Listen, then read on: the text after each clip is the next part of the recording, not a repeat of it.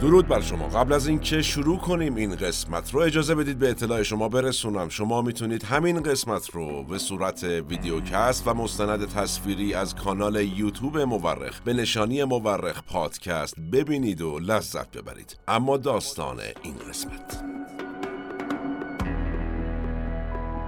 ورزشگاه ماکسیموس زاگرب. بازی فوتبال بین دو تیم پرطرفدار یوگسلاوی یعنی دینامو زاگرب و ستاره سرخ بلگراد بود از سری مسابقات لیگ یوگسلاوی.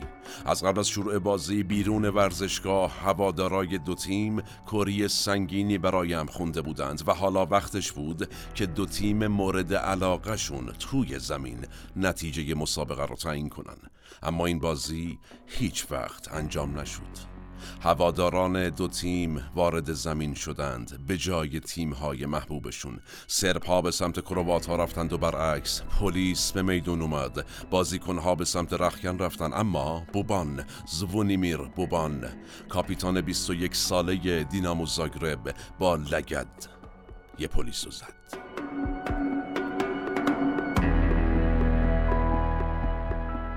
بوبان کمی بعد از این جدال تاریخی به یکی از قدرت‌های اروپا یعنی آسمیلان ایتالیا پیوست و برای سالها یک ستاره فوتبال بود و گلهای مهمی هم برای این تیم به ثمر رسوند و البته جام باشگاه های اروپا رو هم بالای سر برد. اما شاید پررنگ ترین خاطره که ازش به جا موند مربوط می‌شد به همون بازی تاریخ ساز بازی که البته هیچ وقت برگزار نشد. سی و سه سال پیش ناآرامی در یک مسابقه فوتبال جرقه شد برای انفجار انبار باروت جنگ داخلی در یک کشور جنگی که پنج سال به طول انجامید. ما در این قسمت از مورخ رفتیم سراغ یکی از تراژیک ترین جنگ های اروپای نیمه دوم قرن بیستم یعنی جنگ بوسنی و اختصاصا فاجعه گورهای دست جمعی سربرنیتسا. جنگی که تصاویر شهرهای محاصره شده گورهای دست جمعی و کودکان یتیم شده به عنوان نمادهای اون باقی موند.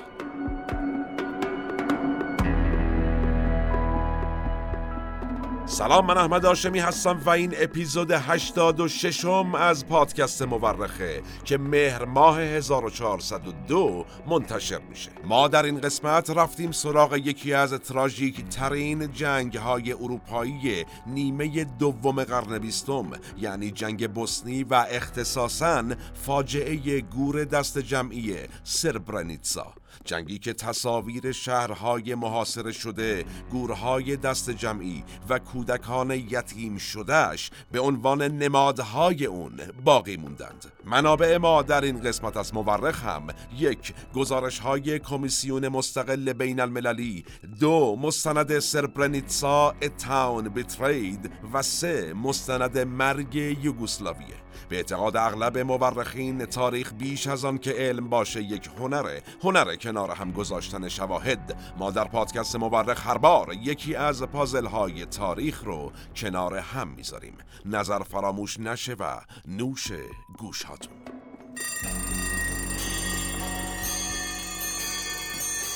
خاطرتون هست که ما در قسمت مربوط به جنگ جهانی اول از جوانی به اسم گاوریلو پرینسیپ صحبت کردیم. اگر اون دو قسمت مربوط به جنگ جهانی اول رو ندیدید یا نشنیدید پیشنهاد می‌کنم حتما ببینید و بشنوید مکمل بسیار خوبی برای این قسمت. اما ما اونجا گفتیم که گاوریلو یک جوان ملی گرای سرب بود که به قلب آرشیدوک فرانت فردیناند ولیعهد پادشاهی اتریش مجارستان شلیک کرد و همین شلیک زمین ساز شروع جنگ جهانی اول و از پس اون جنگ جهانی دوم شد و نتیجه میلیون ها کشته روی دست جهان گذاشته شد. گفتیم که این آقای گاوریلوی جوان عضو یک گروهی بود به اسم دست سیاه. گروهی که آرزوی استقلال داشتند. استقلال از کجا؟ از اتریش مجارستان. شامل کیا بودند این گروه؟ اکثرا سرب بودند و یه تعدادی بوسنیایی هم عضوشون بودند. به هر حال گاوریلو ولی عهد رو ترور کرد و کجا این کار انجام داد؟ جایی که مقصدمون هست در سفر تاریخی این قسمت. خانم ها آقایان دعوت می کنم از شما با ما سفر کنید به سارایوو مرکز منطقه بوسنی و هرزگوین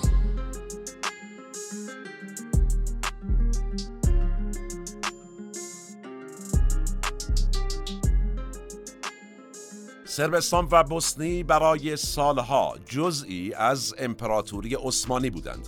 از قرن 16 میلادی اما پادشاهی مجارستان تونست این مناطق رو به اشغال خودش در بیاره و این بخش از منطقه بالکان برای سالها شد جزئی از اتریش مجارستان.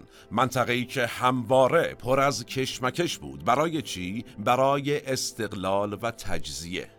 بعد از فروپاشی پادشاهی اتریش مجارستان طی جنگ جهانی اول پادشاهی یوگسلاوی در این منطقه شکل گرفت. با شروع جنگ جهانی دوم آلمان نازی این منطقه را به اشغال خودش درآورد. نتیجه چه شد؟ در دوران اشغال توسط آلمان ها یک اتحاد ویژه‌ای بین اقوام و نژادهای مختلف ساکن در این منطقه دیده می‌شد. جنبش چریکی و پارتیزانی گسترده‌ای در این منطقه بر ضد نازی ها به راه افتاد و برای اولین بار هم اسم جمهوری فدرال سوسیالیستی یوگسلاوی رو همین پارتیزان های مبارز به این منطقه دادند. در 1946 میلادی و با پایان جنگ جهانی دوم حالا جمهوری فدرال سوسیالیستی یوگسلاوی نمود عینی پیدا کرد. یعنی شد یک کشور مستقل کمونیستی نزدیک به کجا؟ نزدیک به شوروی. یادآوری کنم که بعد از جنگ جهانی دوم و اوضاع احوال جنگ سرد در واقع در اون زمان اساسا دو بلوک شکل گرفت شرق و غرب و تقریبا تمام کشورهای دنیا یا نزدیک بودند به شوروی و بلوک شرق و یا نزدیک به بلوک غرب و آمریکا. برگردیم به بحث. یوگسلاوی شامل شش جمهوری و دو استان خودمختار بود. امروز هفتا از این هشت منطقه‌ای که ازشون یاد خواهیم کرد بیشتر هر کدوم یک کشور مستقلند. اون موقع البته اینطوری نبود. کجاها بودند این هشت منطقه که عرض می شش جمهوری با نامهای سربستان، اسلوونی، کرواسی، بوسنی و هرزگوین، مقدونیه و مونتنگرو و دو استان خودمختار با نامهای کوزوو و ویودینا نکته مهم در این جمهوری ها و دو استان چی بود؟ خیلی از اختلافات مرزی، قومی و نژادی در اروپا از پس دو جنگ جهانی حل شد اما یه سری از اختلافات باقی موند که یکیش همین اختلافات درونی کشور یوگسلاوی بود چرا این رو میگم؟ مشخص بود تا زمانی که تکلیف شهر سارایوو شهری که از دلش دو جنگ جهانی بیرون اومده بود مشخص نشه این اتفاق می‌تونه بستر جنایت های بیشتری باشه و همینطور هم شد.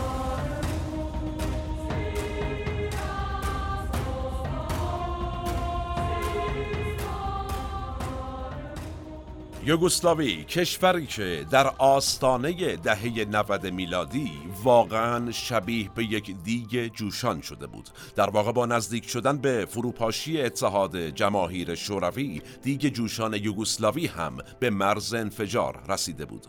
در ابتدای این قسمت گفتیم که به نوعی بازی بین دو تیم دینامو زاگرب و ستاره سرخ بلگراد در شهر زاگرب کرواسی جرقه جنگ داخلی رو زد. اما یکی از ملتهب ترین مناطق درگیر جنگ جایی که بهش سفر کردیم. منطقه بوسنی و هرزگوین در واقع تجزیه جمهوری فدرال سوسیالیستی یوگسلاوی که عرض کردم یک دیگ جوشان شده بود دلیلش این بود. اینجا نقطه آغاز سه جنگ در منطقه بالکان بود. جنگ استقلال کرواسی جنگ کوزوو و در نهایت مقصد سفر ما جنگ بوسنی و هرزگوین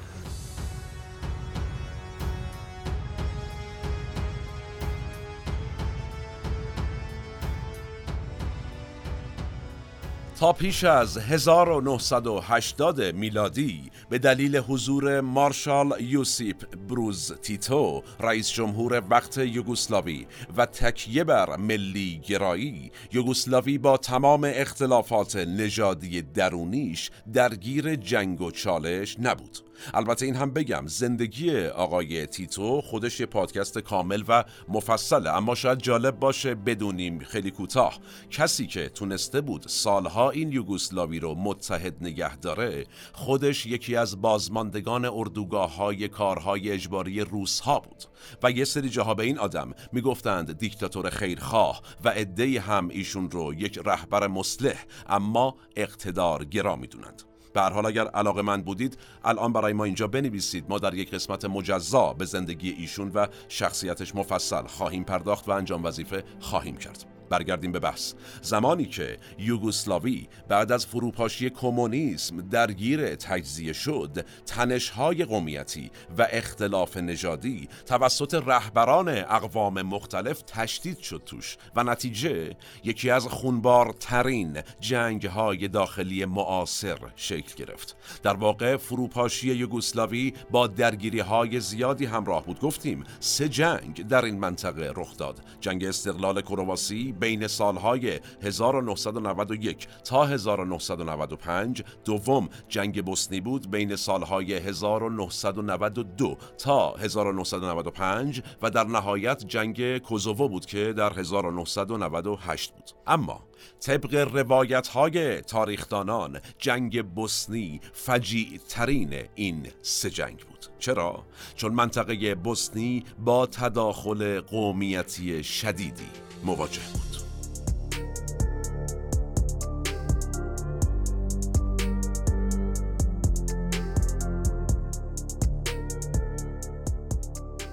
قبل از اینکه داستان رو ادامه بدیم خوبه به سنت مورخ چند تا فیلم درباره این واقعی تاریخی و بحثمون یعنی بحث جنگ بوسنی معرفی کنیم. یکی از مشهورترین این فیلم ها فیلمی است به نام در سرزمین خون و اصل فیلمی به کارگردانی خانم آنجلینا جولی که خب بسیار جذاب یک درام عاشقانه است در دل یک جنگ خونی. یا فیلم توایس بورن که برگردان فارسیش در واقع میشه دوباره متولد شد که این هم. بسیار جذاب با بازی پنلوپ کروز جذابتر هم شده و قطعا پیشنهاد می‌کنم این فیلم ها رو ببینید در رابطه با جنگ بوسنی خب آه یه فیلم دیگه هم یادم اومد. فیلمی است به نام زندگی یک معجزه است. بسیار. این جذاب خوب شد. یادم اومد اثر امیر کاستاریتساست و دیگه حالا تا اینجا اومدیم. اینم بگم فیلم انگار آنجا نیستم. اینم فوق العاده است. اثر هوانیتا ویلسون که بسیار جذاب. ببینید. دیگه تا اینجا اومدید بذارید. اینم یادم میاد. هرچی یادم میاد دارم میگم. Killing Season. اونم قشنگ البته بد نیست. جان تراولتا و رابرت دنیرو بازی کردن و مرتبط با جنگ بوسنی. دیگه بیشتر از این اضافه گویی نکنم یادم نیاد پیشنهاد می‌کنم این فیلم ها رو اگر علاقه مند بودید در رابطه با جنگ بوسنی ببینید و لذت ببرید. یک فاصله موسیقیایی بگیریم و برگردیم.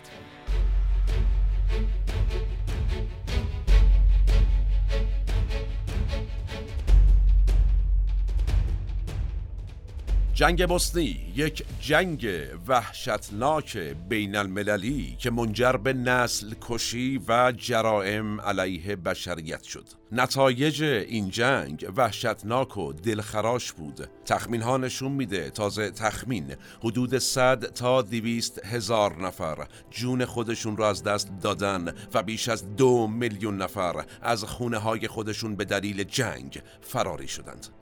سه جناح مختلف تو این جنگ درگیر بودند. کیا بودند؟ بوسنیایی ها که وفادار بودند به جمهوری بوسنی و هرزگوین کروات ها که وفادار بودند به جمهوری کروات بوسنی و هرزگوین و کرواسی و در نهایت سرب ها که از جمهوری فدرال یوگسلاوی و جمهوری سرب بوسنی حمایت می‌کردند. اصلا یه وضعی بوده. بیشتر فاجعه ها مثل گور دست جمعی سربرنیتسا و محاصره سارایوو توسط نیروهای سرب انجام شد. اگرچه هر سه گروه به جرایم جنگی متهمند این نیست که این خوب باشه اون بد همه جنایت کردند. این جنگ به شهر سارایوو پایتخت بوسنی لقب طولانی ترین محاصره پایتخت یک کشور در تاریخ مدرن رو داد. این شهر یعنی سارایوو 1425 روز در محاصره کامل بود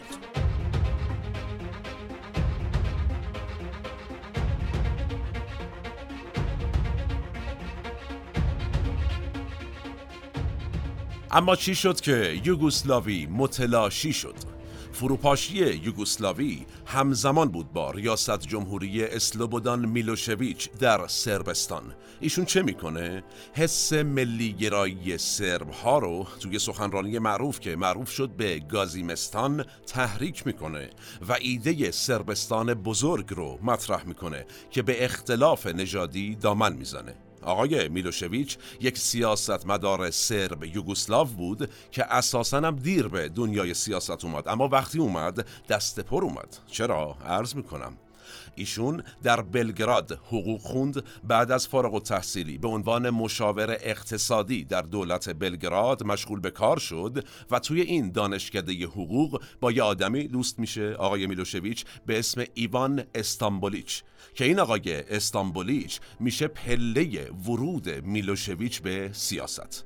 این دو نفر تو سالهای مختلف هی با هم دیگه سمت جابجا می‌کردند. یعنی چی؟ یعنی استانبولیچ استعفا می‌داده در دولت می‌رفته یه مقام بالاتر میشسته. میلوشویچ می‌رفته میشسته جای ایشون. این اتفاقات ادامه پیدا می‌کنه تا زمانی که استانبولیچ میشه رئیس جمهور سربستان و میلوشویچ هم میشه رهبر حزب کمونیست سربستان.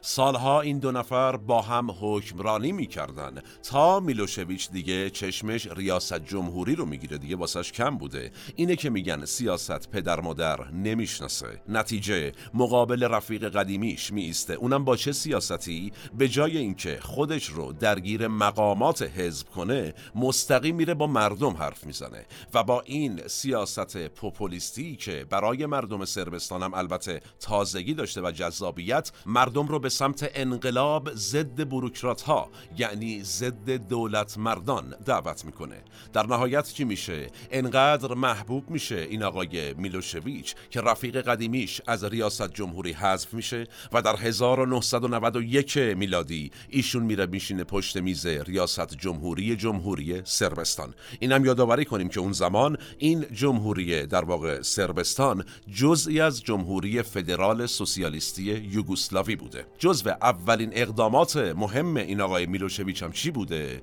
خودمختاری کوزوو رو لغو می‌کنه. گفتیم دیگه استان خودمختار بود کوزوو. آرزوش هم چی بوده میلوشویچ؟ تو همون سخنرانی که معروف شد به کازیمستان هم مطرح کرده بود دیگه. سربستان بزرگ.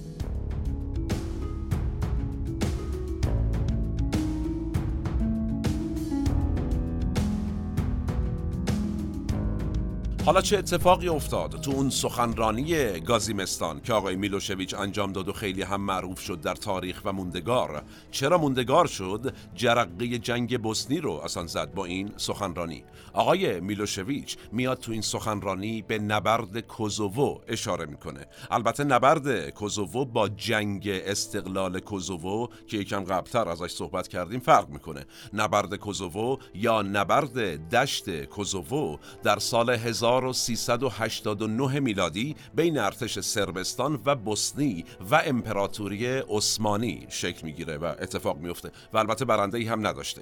میلوشویچ تو سخنرانی اول به این اشاره می‌کنه بعد میاد به نسل کشی حزب فاشیستی استاشه که نسل کشی سرب ها در دولت مستقل کرواسی بود اشاره می‌کنه. ماجراش چی بوده این نسل کشی؟ در طول جنگ جهانی دوم رژیم فاشیستی استاشه که یک حزب تندروی ملیگرا و البته فاشیست کروات بوده همزمان با هولوکاست میاد سرب ها رو از طریق اعدام در اردوگاه های مرگ و کشتار جمعی و پاکسازی قومی یا در واقع تبعید یا تغییر دین اجباری و تجاوز حتی حذف می‌کنه. یه اتفاق واقعا وحشتناک. چرا این کارو می‌کنه؟ چون استاشه ایده هیتلر رو گرفته بوده. یعنی با ایده هیتلر می‌گفته یک کرواسی با نژاد خالص ما باید درست کنیم. بعد شما میزان کثیف بودن رو ببین. این حزب فاشیستی استاشه حتی اردوگاه های کار اجباری برای کودکان یعنی ویژه کودکان ایجاد کرده بوده. چرا؟ به قول خودش می‌خواسته یک دستاوردی به قبلی ها اضافه کنه یک کار متفاوت بکنه در اردوگاه های اجباری. گرچه این خودش یک بحث مفصل این استاشه و عمل کردش. اگر علاقه مندید برای ما کامنت کنید الان ما قطعا در یک قسمت مجزا انجام وظیفه خواهیم کرد. از مبحثمون دور نشیم. آقای میلوشویچ اومد همه اینها رو که من عرض کردم توی اون سخنرانی به هواداراش یادآوری کرد و تاکید کرد که آقا بوسنیایی ها بیشتر ترک هستند و ما سرب ها نژاد برتریم. و اصلا چه معنی داره که اینا اینجا باشن. واقعا انگار صدای هیتلر از گلوی میلوشویچ شنیده می‌شد.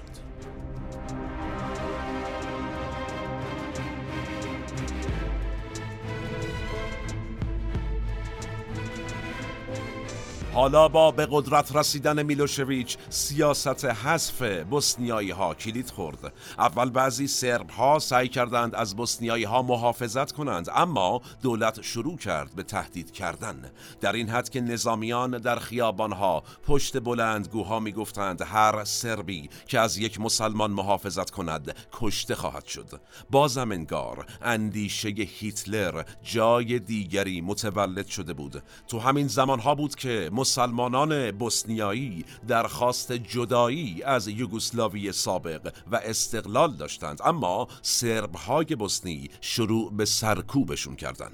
نتیجه جنگ های داخلی بین ارتش جمهوری بوسنی و هرزگوین ارتش خلق یوگسلاوی و ارتش کرواسی از ششم آوریل 1992 برپا شد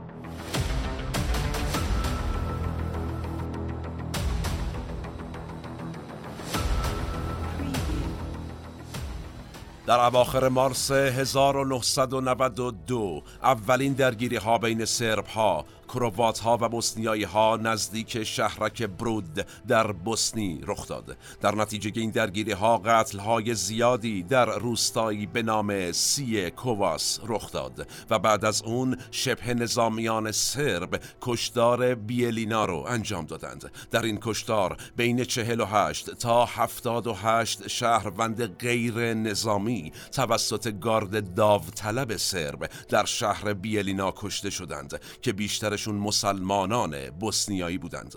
در نهایت این نزاع و دعوا انقدر بالا گرفت که ششم آوریل 1992 روزی که آمریکا و اتحادیه اقتصادی اروپا بوسنی و هرزگوین رو به عنوان یک کشور به رسمیت شناختند شعله جنگ آغاز شد.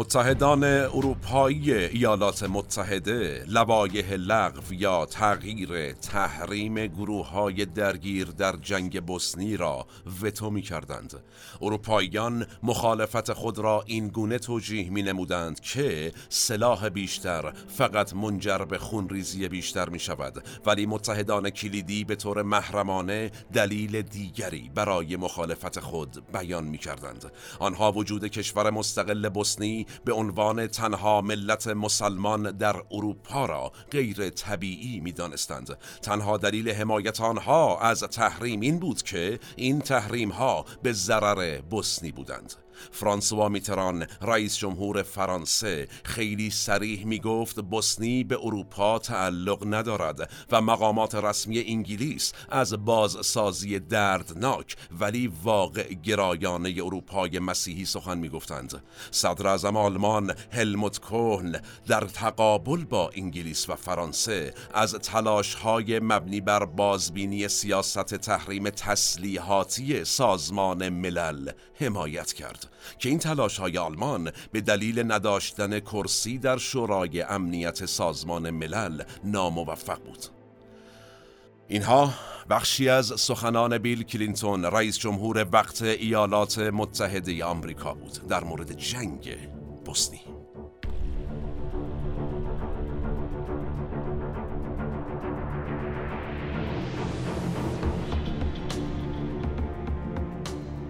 جنگ بوسنی زوایای زیادی واقعا برای بررسی داره. هر کدوم از جناهین بوسنیایی کروات و سرب که در ابتدا هم بهشون اشاره کردیم با گروه های شبه نظامی و داوطلب های زیادی در این جنگ شرکت کرده بودند. یکی از هواشی این جنگ مسئله چی بود؟ بالاتر اشاره کردیم در سخنرانی کلینتون. مسئله سلاح بود. شورای امنیت سازمان ملل قبل از بالا گرفتن جنگ تحریم های تسلیحاتی علیه قلمروهای یوگسلاوی تنظیم کرده بود. این تحریم ها بیشتر از همه روی ارتش جمهوری بوسنی و هرزگوین تاثیر گذاشت. چرا؟ چون ارتش سربستان به زراتخانه ارتش خلق یوگسلاوی دسترسی داشت و ارتش کرواسی هم از طرف دریا اسلحه قاچاق می‌کرد. نتیجه خیلی از گروه های اسلامگرا شروع کردن به بوسنیایی ها کمک کردن و بهشون اسلحه و مهمات رسوندند. سازمان اطلاعات نظامی پاکستان، نیروهای سپاه پاسداران و حزب الله لبنان. اینها از مهمترین این گروههایی بودند که داشتن به بوسنیایی ها کمک می‌کردند. ده پنجاهی ها و یه سری از ده شستی ها باید یادشون باشه که دوران مدرسه می اومدن کمک برای مبارزان بوسنیایی جمع می‌کردن.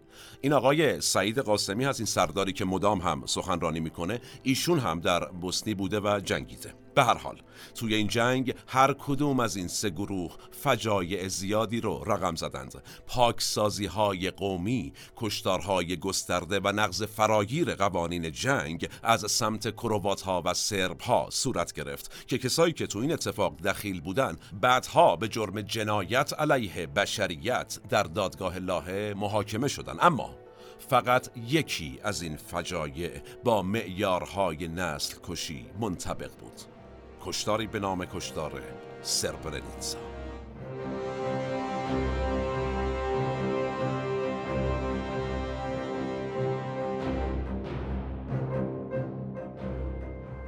اجازه بدید من اینجا یک هشداری اخلاقا خدمت شما عرض کنم. از اینجای روایت ما ماجرا مقدار زیادی ناراحت کننده خواهد شد. شاید برای همه مناسب نباشه. پس اگر فرزندتون یا کسی که به لحاظ سنی شما مناسب نمی بینید اطرافتون هست پیشنهاد می‌کنم یا هدفونتون رو به گوش بزنید یا در وقت مناسب تری ادامه بحث رو ببینید و بشنوید.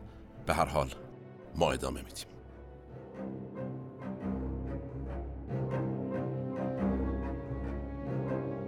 بریم سراغ سربرنیتسا چیه این سربرنیتسا؟ یک شهر مسلمان نشین در بوسنی و هرزگوین امروزیه که در دوران جنگ و در سال 1995 میلادی به عنوان منطقه امن تحت حمایت نیروهای سازمان ملل متحد بود و 400 سرباز هلندی صلحبان در این منطقه مستقر بودند. اما ارتش جمهوری سرب بوسنی با رهبری ژنرال ملادیچ با همکاری غیر ارتشی های سرب بوسنی که یه رهبری داشتند به اسم رادوان کاراجیچ طی چند ساعت فقط چند ساعت حدود هشت هزار غیر نظامی مسلمون رو به نیت نسل کشی و قوم زدایی در منطقه امن سازمان ملل متحد با حضور چهارصد سرباز هلندی صلح بان به قتل رسوندند.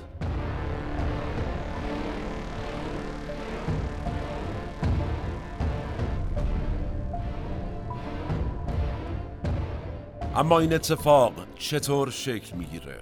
اوایل ژوئیه 1995 نیروهای سرب بوسنی از سمت جنوب به سربرنیتسا حمله می کنند و هزاران غیر نظامی و تعدادی از افراد مسلح بوسنیایی فرار می کنند به شمال شهر سربرنیتسا. یه عده سعی می کنند از کوه فرار کنند از سمت کوه که هدف توپخونه نظامیان قرار می گیرن یه عده بعد از تسلیم شدن کشته میشن و بعضی هم به قرارگاه هلندی ها پناه می‌برند که هلندی ها حافظ صلح و صلحبان سازمان ملل بودند.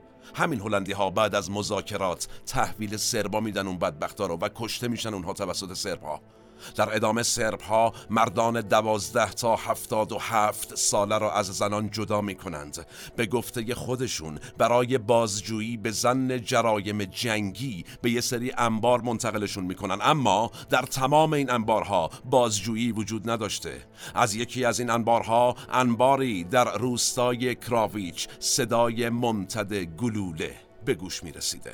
اولین کشتار رسمی بسنیایی های غیر مسلح به تعداد زیاد در این انبار توسط نیروهای ارتش سرب بوسنی انجام میشه. کشتارها از این انبار شروع میشه و بعد در جای جای سربرنیتسا ادامه میده.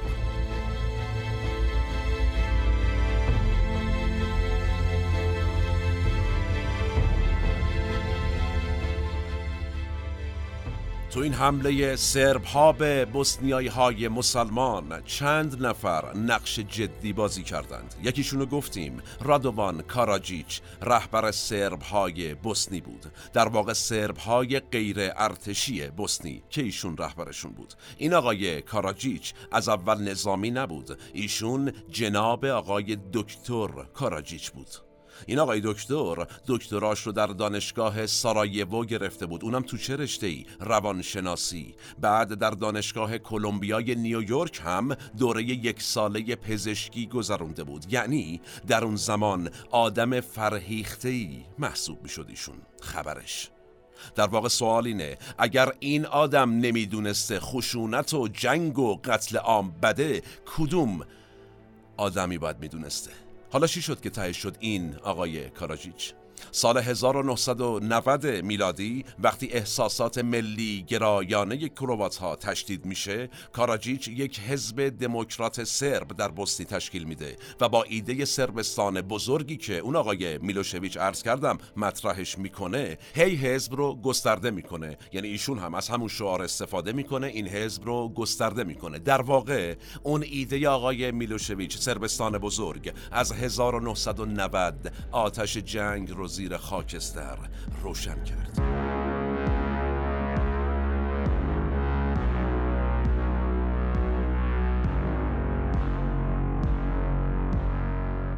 خب این از آقای کاراجیچ که گفتیم رهبر در واقع غیر ارتشی ها بود و نفر اول نفر دومی که حسابی در کشتار مسلمانان سربرنیتسا دخیل بود کی بود؟ ژنرال راتکو ملادیچ که رهبر ارتش سرب ها بود. این آقا اول یک افسر عادی بود در ارتش مردم یوگسلاوی و زمانی که یوگسلاوی دچار فروپاشی شد ایشون به سمت رئیس ستاد ارتش جمهوری سرب بوسنی می‌رسه و زمان زمانی که مجمع سرب های بوسنی به ایجاد ارتش سرب بوسنی رأی میدن ژنرال ملادیچ برای فرماندهی انتخاب بشه.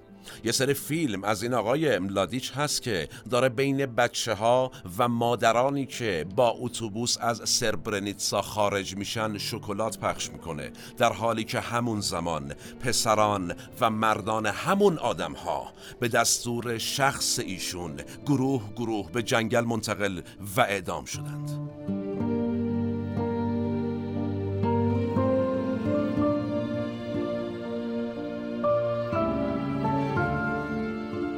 در کنار کشتار پسران جوان و مردها هزینه این کشتار برای زنان هم بسیار زیاد بود.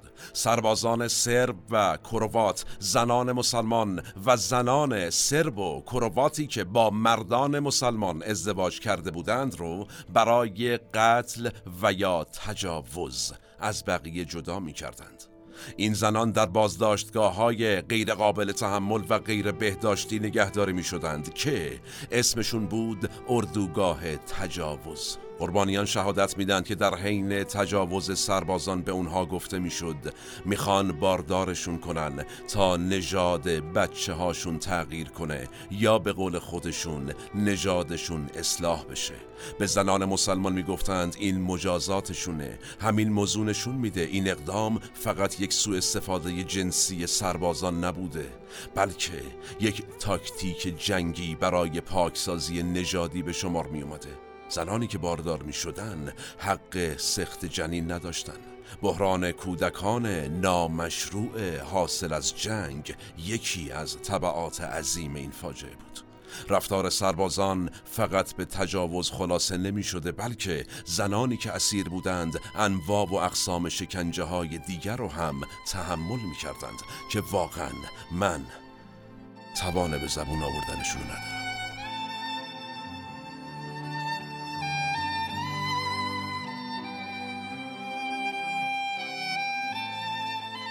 انجمن دفاع از حقوق زنان به اسم مؤسسه زنان قربانی در جنگ بوسنی در سالهای اخیر سعی کرده با ارائه خدمات روان شناختی و گروه درمانی به زنان بازمانده از این فاجعه کمک کنه. یکی از روان درمانگرهای این انجمن به اسم دکتر برانکا آنتیک استوبر تاکید زیادی روی صحبت کردن قربانی ها داره و میگه اگر کسی از جنایت حرف نزنه انگار هیچ جنایتی اتفاق نیفتاده و مجرمی وجود نداشته.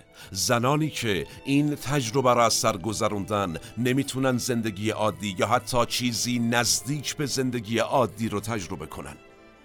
لحظه چشمامون رو ببندیم. شدنی نیست. تصور همچین وضعیتی یا شرایطی. بیشتر بازماندگان این زنان میگن فلج شدن خواب و خوراک درستی ندارن امروز و نمی‌تونن کار کنن.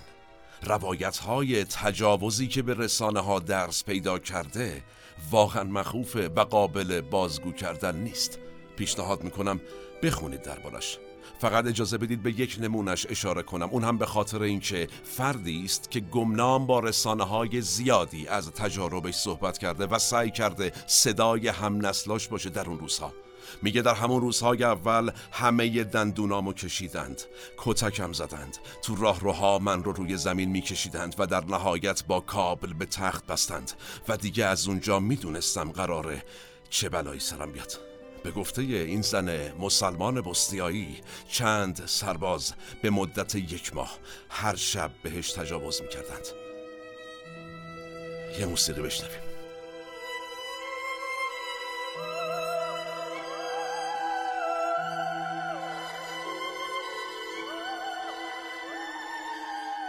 این جنایات اون زمان در اماکن مختلف مثل هتل ها، بیمارستان ها و مکان های مشابه رخ می‌داده و باید بدونیم که این بناها هنوز امروز دارن به کار خودشون ادامه میدن با همون شرایط هتل، بیمارستان یا هر چیز دیگر.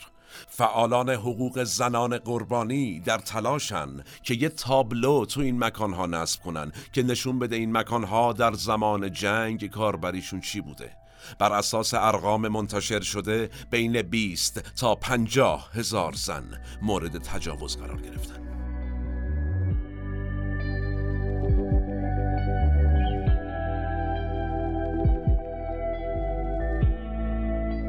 تجاوز حتی بدون این سطح از خشونت آثار فیزیکی و روانشناختی زیادی روی قربانی ها می‌ذاره.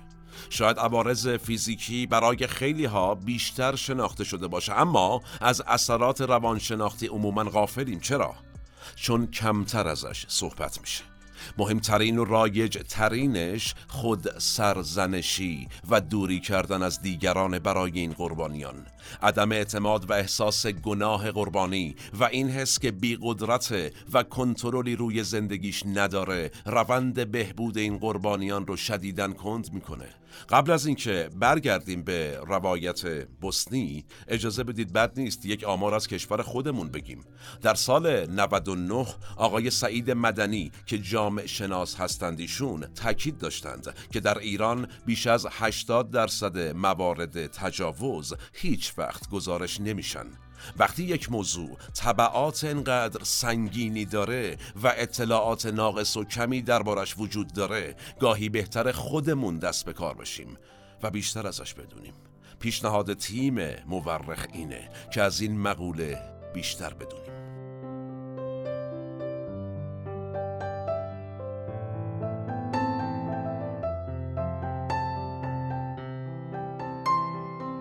برگردیم به سرپرنیتسا گورهای دست جمعی سربرنیتسا در قبرستانی به اسم کوتوچاری نقطه پایان کشته شدگان این جنایت جنگی خشونتبار بودند. قبرستانی با قبرهای یک دست سفید که زیرش مردانی خوابیدند که مظلومانه طی یک نسل کشی قتل عام شدند. از سال 2005 میلادی یک راهپیمایی صلح به اسم مارش میرا در تاریخ 8 جولای شروع میشه و تا 11 جولای ادامه پیدا می‌کنه. توی این راهپیمایی افراد از کشورهای مختلف در نزدیکی شهر توزلا در شمال بوسنی جمع میشن و در جاده مرگ یعنی همون مسیری که مردان و پسران سربرنیتزایی طی می‌کردند تا به سمت قتلگاهشون برن راه میرن. در انتهای این راهپیمایی هم معمولا بر اساس آزمایشات دی ای بقایای اجساد درون گورها شناسایی میشه و به صورت رسمی دفن میشه.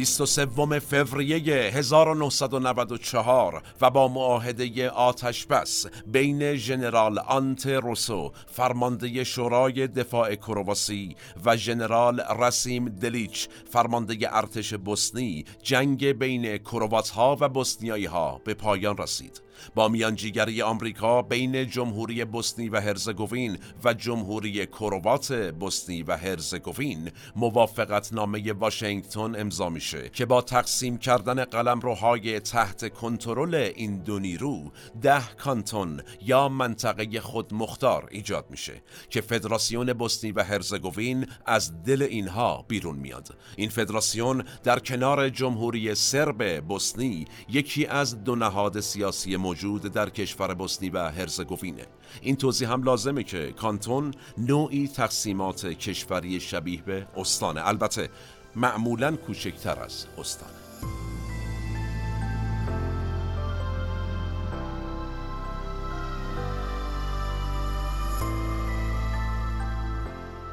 جنگ بین کروات ها و بوسنیایی ها به پایان رسید اما جنگ بین سرب ها و بوسنیایی ها تا 1995 ادامه پیدا کرد. سیوم اوت 95 دبیر کل ناتو یک عملیات علیه مواضع ارتش جمهوری سرب بوسنی آغاز کرد. نیروهای سازمان ملل متحد پشتیبان این حملات بودند و در نهایت این حملات منجر به توافق اولیه بین وزیران امور خارجه بوسنی و هرزگوین، کرواسی و یوگسلاوی شد. سرانجام 21 نوامبر 1995 با امضای موافقت نامه دیتون جنگ رسما تمام شد.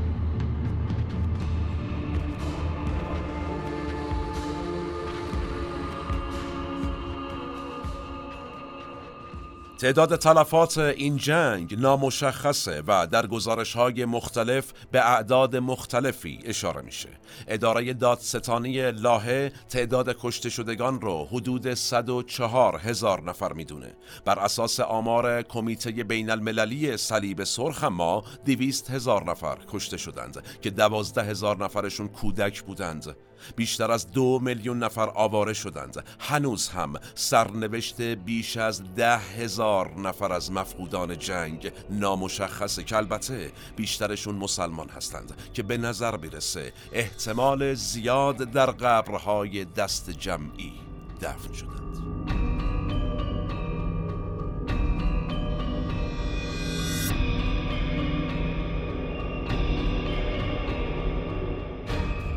با پایان جنگ پای دیوان بین المللی دادگستری به معادلات باز شد. دادگاه لاهه جنایتکاران جنگی که تو این فاجعه دست داشتند رو محاکمه کرد. بیشتر رهبران سرب بوسنی که در این خونریزی عظیم نقش کلیدی داشتند به اتهام جنایت جنگی و پاکسازی قومی محاکمه شدند. اما سرنوشت سه فرد اصلی که تو این اپیزود ازشون نام بردیم یعنی کاراجیچ رهبر سرب های بوسنی ملادیچ فرمانده ارتش سرب بوسنی و میلوشویچ رئیس جمهور جمهوری خودمختار سربستان چه شد؟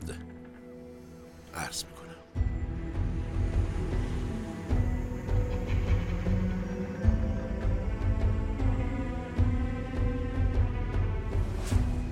نفر اول یعنی کاراجیچ. از پایان جنگ تا 2008 میلادی فراری بود و با هویت جعلی زندگی می‌کرد تا اینکه پیدا شد دستگیر شد و در دادگاه لاهه در مارچ 2016 به اتهام نسل کشی و جنایت علیه بشریت به چهل سال زندان محکوم شد. محاکمه کاراجیچ هشت سال طول کشید و یکی از مهمترین محاکمه ها از زمان جنگ جهانی دوم بود. کاراجیچ برای کشدار سربرنیتسا مجرم شناخته شد. هرچند که خودش اتهامات رو رد می کرد و جالبه مدعی بود این جنایت ها به دست نیروهای خودسر انجام شده. به هر حال همیشه اجنبی ها و دشمنان قصد بدنام کردن سیاستمداران پاکدامن رو دارن. 20 مارس 2019 این حکم چهل ساله به حبس ابد ارتقاء درجه پیدا کرد.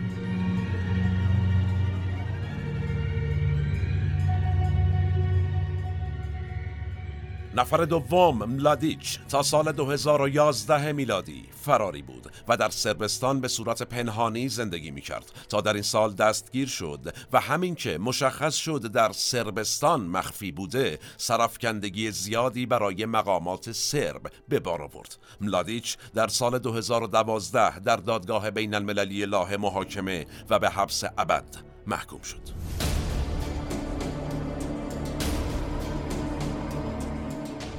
در این بین دولت هلند هم به خاطر تحویل دادن 300 نفر مسلمان به سرب ها 300 نفری که بهشون پناه آورده بودند و اون زمان هلندی ها صلحبان سازمان ملل بودند مسئول شناخته شد و موظف به پرداخت قرامت به خانواده های قربانیان شد چه فایده؟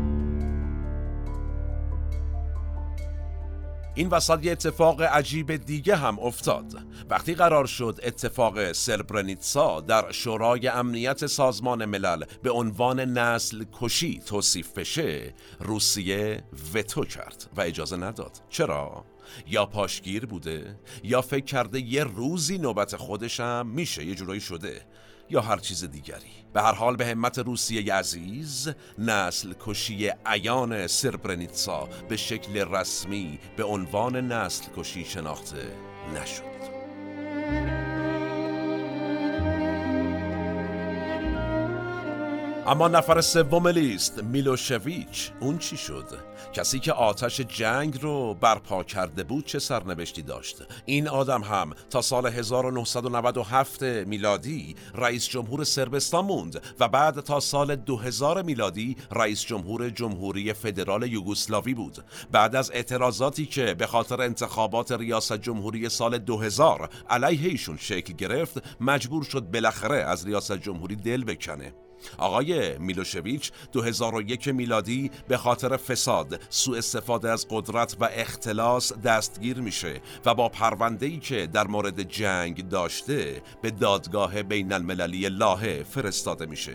اونجا محاکمش می‌کنن. گفتیم که میلوشویچ حقوق خونده بود. نتیجه خودش وکالت خودش در دادگاه لاهه رو بر گرفت. میلوشویچ در طول مدت دادگاهش بیمار بود و وضعیت سلامتی مناسبی نداشت. درخواست می‌کنه برای درمان به روسیه فرستاده شه که با درخواستش موافقت نمیشه که اگر می‌شد ممکن بود طبیعتا بره پیش روسیه عزیز و دیگه برنگرده در نهایت بدون اینکه حکمی علیه ایشون صادر بشه در زندان به دلیل ایست قلبی فوت می‌کنه ایشون. یا به درک واصل میشه. قضاوتش با شماست. به آقای اسلوبودان میلوشویچ القاب زیادی دادند. مهمترین لقبش قصاب بالکانه. البته که سرب ها بهش لقب زامن صلح در بالکان رو دادند. یعنی دو لقب کاملا متضاد که صاحب هر دوش یک نفره. وبسایتی به نام Life ایشون رو در سال 2010 جزو فهرست بدترین دیکتاتورهای جهان قرار داد. آقای میلوشویچو. و جالبه در سربستان و تا قبل از مرگ میلوشویچ ایشون سومین سیاستمدار محبوب دوران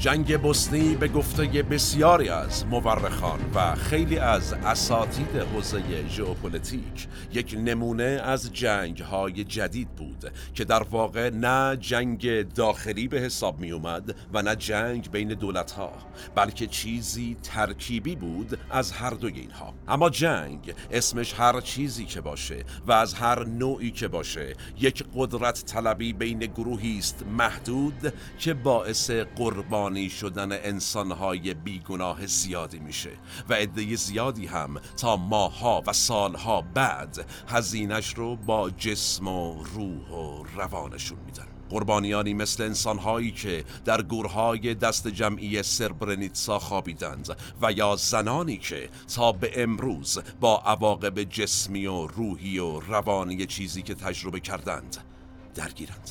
زمان ما به فرجام رسید. و کلام ما هم. من احمد آشمی هستم و تنها نیستم. این اپیزود هم به همت تیم پادکست مورخ و به قلم مجگان اتار در استودیو پیکان تهیه و تولید شد. تا چند روزاتی و موضوع جذاب بعدی. سالم باشید و در صلح. شما رو به تاریخ میسپرم و میبینمتون.